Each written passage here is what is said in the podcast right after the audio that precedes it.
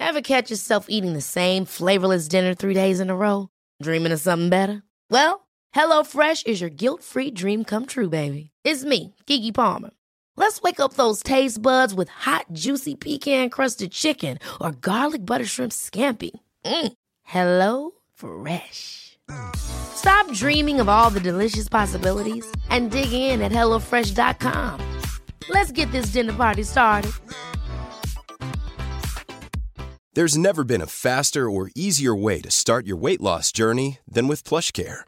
PlushCare accepts most insurance plans and gives you online access to board-certified physicians who can prescribe FDA-approved weight loss medications like Wegovy and Zepbound for those who qualify. Take charge of your health and speak with a board-certified physician about a weight loss plan that's right for you. Get started today at plushcare.com slash weight loss. That's plushcare.com slash weight loss. plushcare.com slash weight loss. I'm not what I think I am. I'm not what you think I am. I am what I think you think I am. So we live in this perception of a perception of ourselves. Hence, my identity is made by what my parents think I should be. My identity is made up by what my college or university thinks I should achieve. While you're living in that bubble and that echo chamber, getting to what you really want to do is impossible.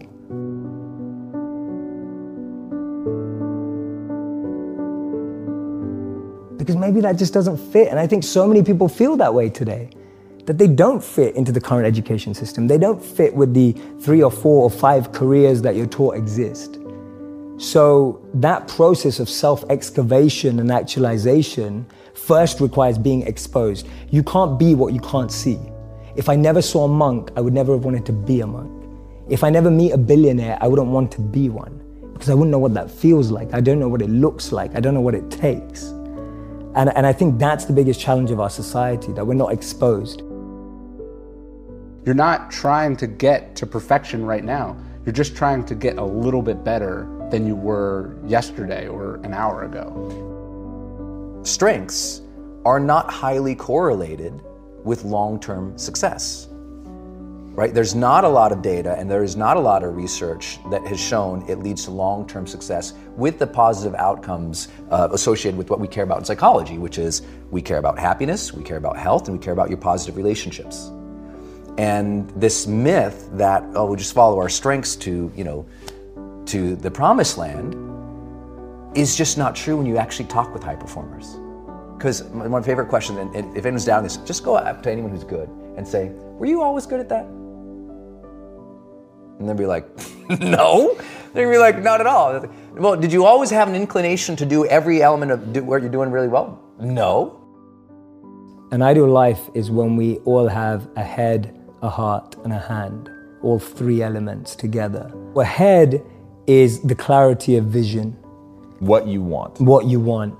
Knowing what you want, the way you picture life, and being able to navigate and make the decisions to get there. That's a good head. A good heart is being able to understand what your intuition and heart wants, being able to connect and tap into that understanding deeper and beyond the vision you may have painted for yourself. So I often say to people that you'll get to where you want in life, just not in the way you imagined.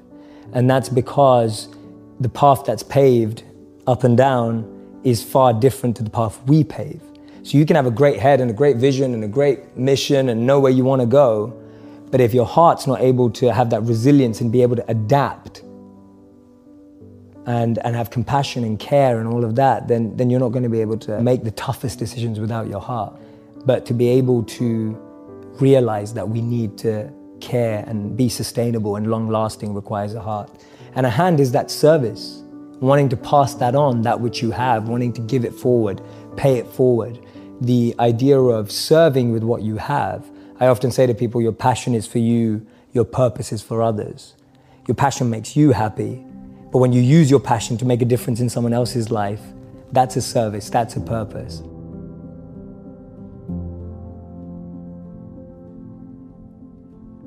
Oftentimes people go, okay, here's really what I want to do, and this is what I'm trying to accomplish.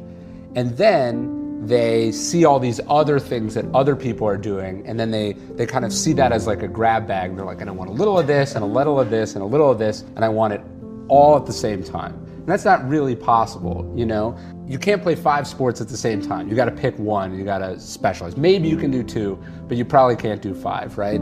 You can't be a classical musician and a rock star, you know, and this and this all at the same time. So it's about sort of picking your lane and then knowing that some some goals are mutually exclusive. Uncertainty is scary. New information is scary. Change is scary. And everyone has a different way of handling that. I will pivot when necessary. I'm like, oh no, uh, dead end. Woo! Like you know, do what you got to do, and I will. I I can take new information and adjust the plan immediately and have no qualms about it and just move, move, move.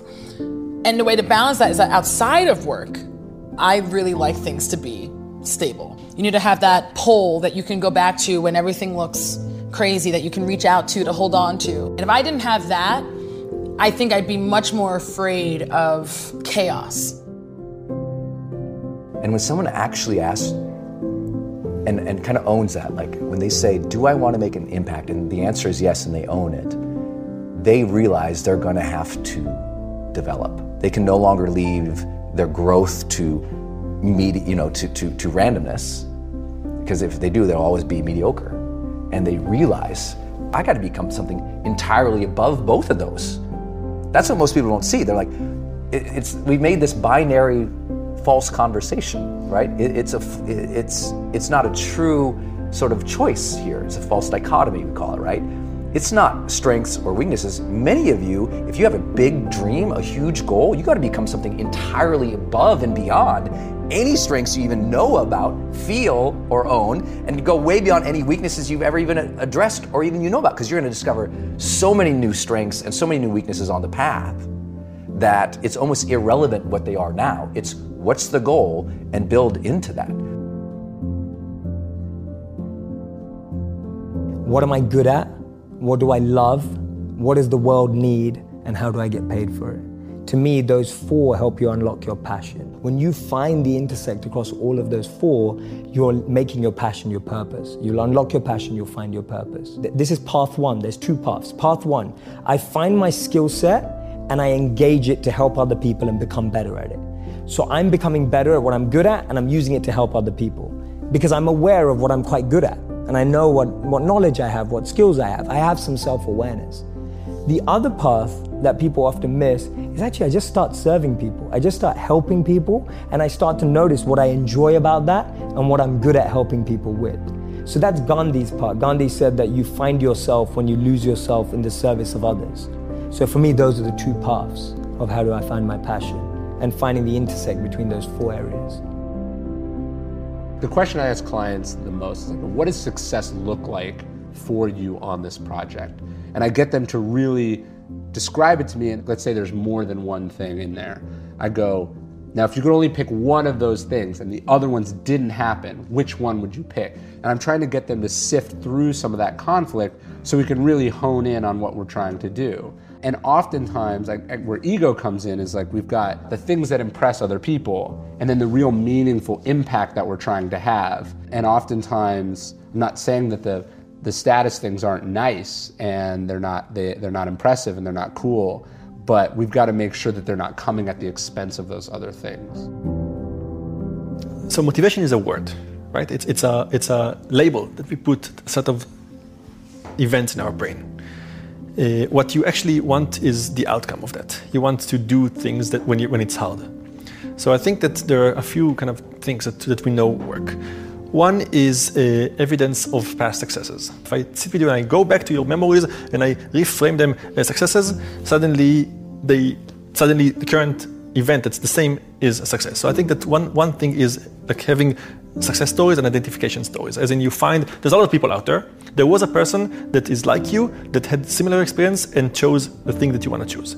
Find this person or these people, and it's gonna rub into you. So I, I get asked by my students often, how do I become funnier? How do I become uh, smarter? And and like my one tip that I give them all the time is surround yourself by people that you want to be like. Do you remember that first personal development book you read? Do you remember that first time you wrote tons of notes about what you wanted your life to be about? Do you remember that first time you watched a movie inspired you to go change? There was fire there because that learning, it, it opened up your mind to a new level of existence for you. And as soon as you saw it, you were like, ooh, ambition hit your heart. And now, if you can match it with contribution and you can see how that passion or that fire or that learning or that growth all aligns to some type of impact, now you're getting me fired up because now I can see the outcome of all the work. A lot of people don't do the work because they don't believe the outcome. That's interesting. You know, if uh, psychologists talk about the power of expectancy. Um, when we talk about motivation, there's only two things that spark motivation. One is ambition, and that is I want more of, or I want a greater depth of, right? I want a greater depth of, of connection with my lady. That's ambition. Or I want a, a better meditative practice. That's ambition, right? I want, I want to be better at my job. That's ambition. So it starts with ambition. But ambition, if it's not coupled with what they call expectancy in psychology, you're screwed. Expectancy says, I believe that I can figure that out. I believe that I can achieve that. I believe that that is possible for me. And if you can open that gate for somebody, and often that's only achieved through learning, then you get somebody who starts really moving ahead forward. I mean, really moving ahead. Like the second they go, wait, that's possible for me, they'll try 50 stupid things, right? They'll, they'll try anything. But if they don't believe it's possible for them, they'll just quit.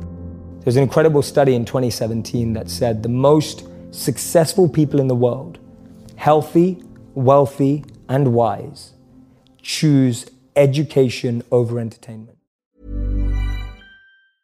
Ever catch yourself eating the same flavorless dinner three days in a row? Dreaming of something better? Well, HelloFresh is your guilt free dream come true, baby. It's me, Keke Palmer. Let's wake up those taste buds with hot, juicy pecan crusted chicken or garlic butter shrimp scampi. Mm. Hello Fresh. Stop dreaming of all the delicious possibilities and dig in at HelloFresh.com. Let's get this dinner party started.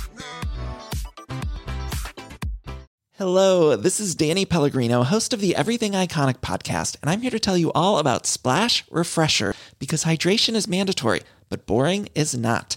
Now, I love my water, but if I don't spice it up, I'm not going to finish what I took out of the fridge. That's why I love my Splash Refresher, which is flavorful, delicious, bright, hydrating, and zero calories. The wild berry flavor is my fave. No, wait, is the pineapple mango flavor my fave? You know what? All five craveable Splash Refresher flavors are my fave because they're so delicious. So get hydrated and enjoy it with Splash Refresher.